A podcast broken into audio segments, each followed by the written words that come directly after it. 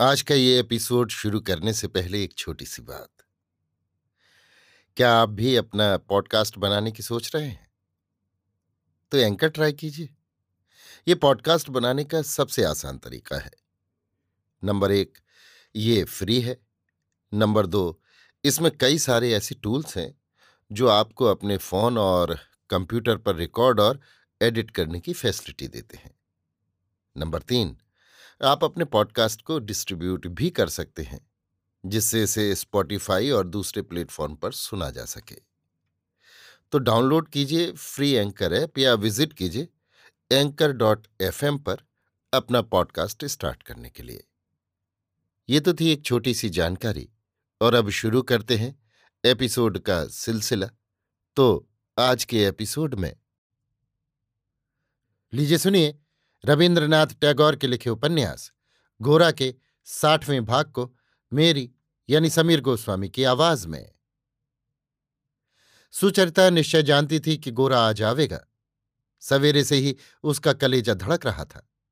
सुचरिता के मन में गोरा के आगमन की प्रत्याशा के आनंद के साथ कुछ भय भी मिला हुआ था। गोरा उसे जिस ओर खींच रहा था और बालपन से उसका जीवन वृक्ष अपनी जड़ से डाल पात लेकर जिस ओर फैल रहा था इन दोनों के बीच पड़कर वो घबरा रही थी। मैं अपना पैर किस ओर बढ़ाऊं, ये उसकी समझ में न आता था। कल जब मौसी के घर में गोरा ने ठाकुर जी को प्रणाम किया, तब सुचरिता के मन में ये बात बेतरह खटकी। गोरा ने प्रणाम तो किया ही है, क्या उसका विश्वास भी ऐसा ही है? या उसने ऊपर के मन से प्रणाम किया है? इस बात को बार बार सोचकर वो किसी तरह अपने मन को शांत न कर सकी। गोरा के आचरण में जब कभी उसे ऐसा कुछ दिखता, जिसके साथ उसके अपने धर्म विश्वास का मूलगत विरोध हो, तब सुचरिता का मन आशंका से काँप उठता। ये किस झगड़े में विधाता उसे डाल रहे हैं? नए मत की अभिमानिनी सुचरिता के सामने अच्छा उदाहरण रखने के लिए हरिमोहनी आज भी गोरा को अपने पूजा घर में ले गई और आज भी गोरा ने देवता को प्रणाम किया। सुचरिता के कमरे में गोरा ने ज्यों ही पैर रखा, त्यों ही सुचरिता ने पूछा क्या आप इस मूर्ति की भक्ति करते हैं? गोरा ने एक अस्वाभाविक बल के साथ कहा, हाँ, भक्ति करता हूँ। ये सुनकर सुचरिता सिर नवाकर चुप हो रही। उनकी इस नम्र, नीरव वेदना से गोरा के मन में कुछ चोट लगी। वो झट बोल उठा, देखो, मैं तुमसे सच कहता हूँ। मैं ठाकुर जी की भक्ति करता हूँ या नहीं, ये ठीक ठीक नहीं कह सकता। किंतु मैं अपनी देशभक्ति की भक्ति करता हूँ। इतने दिनों से समस्त देश की पूजा जहाँ पहुँचती है, वही स्थान मेरे लिए पूज्य है। क्रस्तान पादरी की भांति वहाँ किसी तरह विष दृष्टि नहीं डाल सकता। सुचरिता मनीमन कुछ सोचती हुई गोरा के मुँह की ओर देखती रही। गोरा ने कहा, मेरी बात को ठीक ठीक समझना तुम्हारे लिए बड़ा कठिन है, ये मैं जानता हूँ। क्योंकि लगातार इतने दिनों तक एक संप्रदाय के भीतर होने से इन सब विषयों पर सहज दृष्टिपात करने की तुम्हारी शक्ति चली गई है। जब तुम अपनी मौसी के घर में ठाकुर जी को देखती हो, तब तुम केवल पत्थर को ही देखती हो। लेकिन मैं तुम्हारी मौसी के भक्तिपूर्ण हृदय को ही देखता हूँ। उसे देखकर क्या मैं कभी क्रोध कर सकता हूँ या अपमान कर सकता हूँ? क्या तुम समझती हो कि ये हृदय का देवता पत्थर का देवता है? सुचरिता ने कहा, श्रद्धा करना ही क्या काफ़ी है? किसमें श्रद्धा, ये क्या बिल्कुल नहीं सोचना चाहिए? गोरा ने कुछ उत्तेजित होकर कहा मतलब ये कि तुम समझती हो, एक सीमाबद्ध पदार्थ को ईश्वर कहकर पूजा करना भ्रम है? लेकिन सीमा का निर्णय क्या देशकाल की ओर से ही करना होगा? सोचो कि ईश्वर के बारे में शास्त्र का कोई वाक्य याद करने से तुम्हारे मन में श्रद्धा जागती है। तब जिस पन्ने पर यह वाक्य लिखा है, उसी को नाप कर और उसके अक्षर गिनकर ही क्या तुम उस वाक्य का महत्व स्थिर करोगी? भाव की असीमता तो विस्तार की असीमता से कहीं बड़ी चीज़ है। चंद्र, सूर्य और तारों भरे अनंत आकाश की अपेक्षा ये छोटी सी मूर्ति ही तुम्हारी मौसी के लिए वास्तव में असीम है। तुम परिमाण में असीम को ही असीम मानती हो। इसीलिए तुम्हें आँख बंद करके असीम की बात सोचनी होती है। उससे कोई फल मिलता है कि नहीं, मैं नहीं जानता। लेकिन हृदय के असीम को आँखें खोलकर छोटी सी चीज़ में भी पाया जा सकता है। यदि ना पाया जा सकता तो संसार के सब सुख नष्ट हो जाने पर भी तुम्हारी मौसी उस एक मूर्ति को ऐसे जकड़कर थामे हुए कैसे रह सकती? हृदय का इतना बड़ा सूनापन क्या खेल ही खेल में एक पत्थर के टुकड़े से भर दिया जा सकता? बिना भाव की, असीमता के मानव हृदय का रिक्त भरा ही नहीं जा सकता। इन सब सूक्ष्म तर्कों का उत्तर देना सुचरिता के बस की बात नहीं थी, लेकिन इन्हें सत्य मान लेना भी उसके लिए बिल्कुल असंभव था। इसलिए एक भाषाहीन, निरूपाय वेदना मन को कचोटती रह जाती। विरोधी पक्ष से तर्क करते समय गोरा के मन में कभी भी जरा सी भी दया का संचार नहीं होता, बल्कि ऐसे मौक़ों पर उसके मन में किसी शिकारी जंतु सी कठोर हिंसा जाग उठती, लेकिन सुचरिता की निरुत्तर हार से आज उसका मन न जाने क्यों व्यथित होने लगा। उसने अपने स्वर को भरसक कोमल करते हुए कहा, तुम लोगों के धर्म मत के विरुद्ध में कुछ नहीं कहना चाहता। मेरी बात केवल इतनी है कि तुम जिसे मूर्ति कहकर निंदा कर रही हो, वो मूर्ति क्या है? ये केवल आँखों से देखकर जाना ही नहीं जा सकता। जिससे जिसके मन को शांति मिली है, जिसका हृदय तृप्त हुआ है जिसके जीवन को सहारा मिला है, वही जानता है कि वो मूर्ति मृणमय है कि चिन्मय, ससीम है कि असीम। मैं तुमसे कहता हूँ, हमारे देश का कोई भी भक्त ससीम की पूजा नहीं करता। सीमा में ही सीमा को भुला देना, यही तो उनकी भक्ति का आनंद है। सुचरिता ने कहा, लेकिन सभी तो भक्त नहीं होते। गोरा ने कहा, जो भक्त नहीं होते, उनके किसी की भी पूजा करने से किसी का क्या आता जाता है? ब्राह्म समाज में भी जिनमें भक्ति नहीं है, वे क्या करते हैं? उनकी सारी पूजा किसी अतल शून्य में जा गिरती है? नहीं, बल्कि वो तो शून्यता से भी अधिक भयानक है, क्योंकि दलबंदी ही उनका देवता है और अहंकार उनका पुरोहित। इस रक्त पिपासु देवता की पूजा क्या तुम लोगों के समाज में कभी नहीं होती? इस बात का कोई उत्तर न देकर सुचरिता ने गोरा से पूछा, धर्म के बारे में आप ये जो कुछ कह रहे हैं वो क्या अपनी जानकारी से ही कह रहे हैं? गोरा ने कुछ मुस्कुराकर कहा, यानी तुम ये जानना चाहती हो कि मैंने कभी ईश्वर को चाहा है या नहीं? नहीं, मेरा मन उधर नहीं गया। सुचरिता के लिए ये बात कोई खुश होने की नहीं थी, लेकिन फिर भी उसे मानो तसल्ली मिली। इस मामले में अधिकारपूर्वक कुछ कहने की स्थिति गोरा की नहीं है, इससे उसे एक प्रकार की निश्चिंतता ही हुई। गोरा ने कहा मैं किसी को धर्म शिक्षा दे सकूँ, ऐसी योग्यता मुझमें नहीं है। किंतु मेरे देश के लोगों की भक्ति पर तुम लोग हंसो, इसे मैं कभी नहीं सह सकूँगा। तुम अपने देश के लोगों से पुकार कर कहती हो, तुम मूर्ख हो, मूर्ति पूजक हो। मैं उन सभी को बुलाकर जताना चाहता हूँ कि नहीं, तुम मूर्ख नहीं हो, तुम पौताल्लिक नहीं हो, तुम ज्ञानी हो, तुम भक्त हो। हम लोगों के धर्म तत्व में जो महत्व है, भक्तित्व में जो गंभीरता है उस पर श्रद्धा प्रकाश के द्वारा मैं अपने देश के हृदय को जागृत करना चाहता हूँ। जहाँ उसकी संपत्ति है, वहीं उसके गौरव को मैं स्थापित करना चाहता हूँ। मैं अपने देशवासियों का सिर नीचा नहीं होने दूँगा। यही मेरा प्रण है। तुम्हारे पास भी आज मैं इसीलिए आया हूँ। जब से मैंने तुमको देखा है, तब से एक नई बात मेरे मन में अनुभूत हुई है। इतने दिन तक मैं उस बात को न सोचता था। अब मैं समझता हूँ कि केवल पुरुष की दृष्टि से ही भारतवर्ष पूर्ण रूप से देखा नहीं जाएगा। हमारे देश की स्त्रियों की दृष्टि जिस दिन उस पर पड़ेगी, उसी दिन उसका देखना सफल होगा। तुम्हारे साथ एक दृष्टि से मैं अपने देश को कब देखूँगा? ये उत्कट इच्छा मेरे मन को जला रही है। अपने भारतवर्ष के लिए हम अकेले मरने को तैयार हैं, किंतु बिना तुम्हारी सहायता के उसका अंधकार पूरे तौर से दूर न हो सकेगा। अगर तुम उससे दूर रहोगी तो भारतवर्ष की सेवा जैसी चाहिए, न होगी। हाय, कहाँ वो भारतवर्ष? कहाँ कितनी दूर पर ये सुचरिता थी? कहाँ से भारतवर्ष का साधक आ पड़ा? ये भाव में भूला हुआ साधक सबको हटाकर क्यों इसी के पास आ खड़ा हुआ? सबको छोड़कर क्यों उसने इसी को पुकारा? कोई संदेह न किया, कोई बाधा न मानी। कहा, तुम्हारे न रहने से काम न चलेगा। मैं तुमको लेने ही के लिए आया हूँ। तुम्हारे दूर रहने से यज्ञ पूरा न होगा। सुचरिता की आँखों से आंसुओं की धारा बह चली। क्यों बह चली? ये वो समझ न सकी। गोरा ने सुचरिता के मुँह की ओर देखा। उस दृष्टि के सामने सुचरिता ने अपनी आँसू भरी आँखें नीचे न की। ओस कण से भरे हुए कमल पुष्प की भांति वे आँखें आत्मविस्मृत भाव में गोरा के मुँह की ओर विकसित हो रहीं। सुचरिता की उन संकोच विहीन संशय विहीन आँसू धुली आँखों के सामने गोरा की समस्त प्रकृति वैसे ही कांपने लगी, जैसे भूकंप में संगमरमर का महल कांपने लगता है। गोरा पूरा ज़ोर लगाकर अपने को संभालने के लिए फिरकर खिड़की से बाहर देखने लगा। तब संध्या हो गई थी।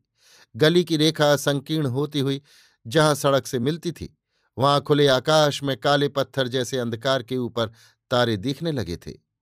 आकाश का वो टुकड़ा और वे कुछ एक तारे गोरा के मन को आज न जाने कहाँ खींच ले गए। संसार के सभी दावों से, इस अभ्यस्त दुनिया के प्रतिदिन के कामकाज से कितनी दूर। ये थोड़ा सा आकाश और ये कुछ एक तारे, संपूर्ण निर्लिप्त होकर, न जाने कितने साम्राज्यों के उत्थान पतन, न जाने कितने युग युगांत के कितने प्रयासों और कितनी प्रार्थनाओं का अतिक्रमण करते आए हैं। फिर भी जब किसी अतल गहराई के बीच से एक हृदय एक दूसरे हृदय को पुकारता है, तब विश्व के एकांत में वो नीरव व्याकुलता मानो सुदूर आकाश और उन तारों को स्पंदित कर देती है।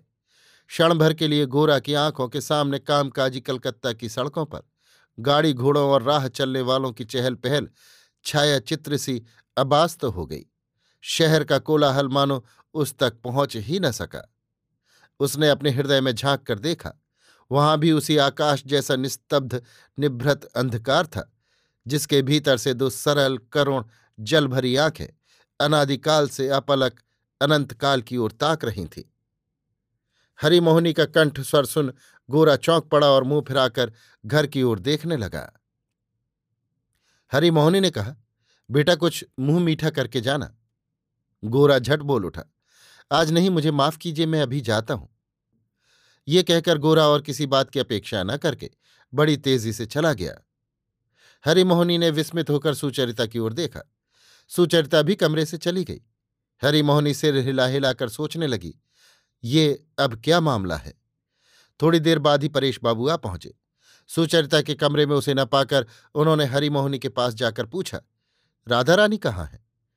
हरिमोहनी ने कुछ खींचे हुए स्वर से कहा, क्या पता? अभी तक तो बैठक में गौरमोहन के साथ बातचीत हो रही थी। अब जान पड़ता है छत पर अकेले टहला जा रहा है। परेश ने आश्चर्य से पूछा, इतनी ठंड में इतनी रात गए छत पर? हरिमोहनी ने कहा, जरा ठंडी हो ले, आजकल की लड़कियों को ठंड से कोई नुकसान नहीं होता। हरिमोहनी का मन खराब था, इसीलिए उन्होंने क्रोध के कारण सुचरिता को खाने भी नहीं बुलाया। उधर सुचरिता को भी समय का ज्ञान न था। सहसा परेश बाबू को स्वयं छत पर आते देख सुचरिता अत्यंत लज्जित हो उठी। बोली, बाबा, चलो नीचे चलो, तुम्हें ठंड लग जाएगी। कमरे में आकर दिए के प्रकाश में परेश बाबू का उद्विग्न चेहरा देखकर सुचरिता के मन को धक्का लगा। इतने दिनों से जो उस पितृहीन के पिता थे, आज सुचरिता बचपन से बने हुए सब बंधन तोड़कर उनसे दूर खींची जा रही थी। इसके लिए वो अपने को किसी तरह क्षमा नहीं कर सकती थी। परेश के क्लांत भाव से कुर्सी पर बैठ जाने पर सुचरिता अपने बेबस आँसू छिपाने के लिए उनकी कुर्सी के पीछे खड़े होकर धीरे धीरे उनके पके बालों में उंगलियाँ फेरने लगी। परेश बाबू ने कहा, विनय ने दीक्षा ग्रहण करने से इनकार कर दिया है। सुचरिता कुछ न बोली। परेश ने कहा, विनय की दीक्षा लेने के प्रस्ताव पर मुझे पूरा संदेह था। इसी से मैं उसके अस्वीकार करने से कुछ विशेष शुभ नहीं हुआ। किंतु ललिता के बात के ढंग से मालूम हुआ है कि दीक्षा न लेने पर भी विनय के साथ ब्याह करने में उसे कोई बाधा नहीं दिखाई देती। सुचरिता हठात खूब ज़ोर से बोल उठी, नहीं, कभी नहीं होगा। परेश बाबू ने अचंभे के साथ पूछा, क्या नहीं होगा? सुचरिता, विनय के ब्राह्मण होने से ब्याह कैसे होगा? परेश, हिंदू मत से? सुचरिता ने सिर हिलाकर कहा, नहीं नहीं, आजकल ये क्या बातें हो रही हैं? ऐसी बात मन में आने देना भी उचित नहीं। क्या अंत में शालिग्राम पूछकर ललिता का ब्याह होगा? ये मैं किसी तरह होने न दूँगी। गोरा ने सुचरिता के मन को अपनी ओर खींच लिया है। कोई ये न कहे, इसलिए आज वो हिंदू मत से विवाह की बात पर एक अस्वाभाविक आक्षेप प्रकट कर रही है। इस आक्षेप के भीतर की असल बात यही है, जिससे परेश बाबू समझें कि सुचरिता उनको छोड़कर ही नहीं जाएगी। वो अब भी उनके समाज का, उनके मत का, उनके उपदेश का उल्लंघन न करेगी। वो उनके शिक्षा रूपी बंधन को किसी तरह तोड़ न सकेगी। परेश ने कहा, विवाह के समय शालिग्राम को साक्षी में न रखने को विनय राज़ी हो गया है। इसमें तुम क्या कहती हो? सुचरिता कुछ सोचकर बोली तो हमारे समाज से ललिता को निकल जाना पड़ेगा? परेश, इसके विषय में मुझे बहुत चिंता करनी पड़ी है। किसी मनुष्य के साथ जब समाज का विरोध हो, तब दो बातें सोचनी पड़ती हैं। दोनों दलों में न्याय किस ओर है, दोनों दलों में प्रबल कौन है? समाज की प्रबलता में तो संदेह ही नहीं हो सकता। अतएव विद्रोही को दुख झेलना पड़ेगा। ललिता बार बार मुझसे कहती है कि मैं केवल दुख सहन करने को ही तैयार नहीं हूँ, वरन इसमें आनंद का अनुभव भी कर रही हूँ। यदि ये बात सत्य हो और इसमें कोई अन्याय ना पाया जाए तो मैं उसे क्यों रोकूं? सुचरिता, पिताजी ये कैसे होगा? परेश, मैं जानता हूँ कि इसमें कोई संकट अवश्य उपस्थित होगा। किंतु ललिता के साथ विनय के ब्याह में जब कोई दोष नहीं, वरन ब्याह होना ही उचित है। तब यदि समाज में विग्रह उपस्थित हो तो उस विग्रह को हम विग्रह नहीं मानेंगे। मनुष्य को समाज के दबाव में पड़कर कर्तव्य से संकुचित हो रहना ठीक नहीं। मनुष्य का कर्तव्य सोचकर समाज को ही अपनी स्थिति सुधारनी चाहिए। इस कारण जो लोग दुख स्वीकार करने को राज़ी हैं, मैं उनकी निंदा नहीं कर सकता। सुचरिता ने कहा इसमें तो सबसे बढ़कर आप ही को दुख स्वीकार करना होगा। परेश ने कहा यह बात सोचने की नहीं है। सुचरिता ने पूछा तो क्या आपने सम्मति दे दी है? परेश ने कहा, नहीं, अभी तो नहीं दी है, किंतु देनी ही होगी। ललिता जिस मार्ग में जा रही है, उस मार्ग में मुझे छोड़ कौन उसे आशीर्वाद देगा और ईश्वर को छोड़ कौन उसका सहायक होगा? परेश बाबू जब चले गए, तब सुचरिता स्थिर होकर बैठी रही। वो जानती थी कि परेश बाबू ललिता को हृदय से कितना प्यार करते हैं। वो ललिता नियत मार्ग को छोड़कर एक अपरिचित मार्ग से चलने को तैयार हो गई है। इससे उनका मन कितना व्याकुल हो रहा है, ये समझने में उसको कुछ कठिनाई न रही। फिर भी इस उम्र में वो इतने बड़े विप्लव में सहायता करने जा रहे हैं और इस पर कितने कम विक्षुब्ध हैं। अपना बल वो कभी नहीं प्रकट करते, किंतु उनके भीतर कितना बड़ा बल अनायास ही अपने को छिपाए हुए बैठा है। पहले होता तो परेश की प्रकृति का ये परिचय सुचरिता को विचित्र न जान पड़ता, क्योंकि वो परेश बाबू को बचपन से ही तो देखती आई है। लेकिन आज ही थोड़ी देर पहले ही तो उसके समूचे अंतकरण ने गोरा का आघात सहा था। इसलिए इन दोनों के स्वभाव की संपूर्ण भिन्नता का मन ही मन तीखा अनुभव किए बिना वो न रह सकी। गोरा के लिए उसकी अपनी इच्छा कितनी प्रबल है और अपनी इच्छा को जोरों से काम में लाकर वो दूसरे को कैसे अभिभूत कर डालता है? गोरा के साथ जो कोई व्यक्ति, जो कोई संबंध स्वीकार करेगा, गोरा की इच्छा के सामने उसे झुकना ही पड़ेगा।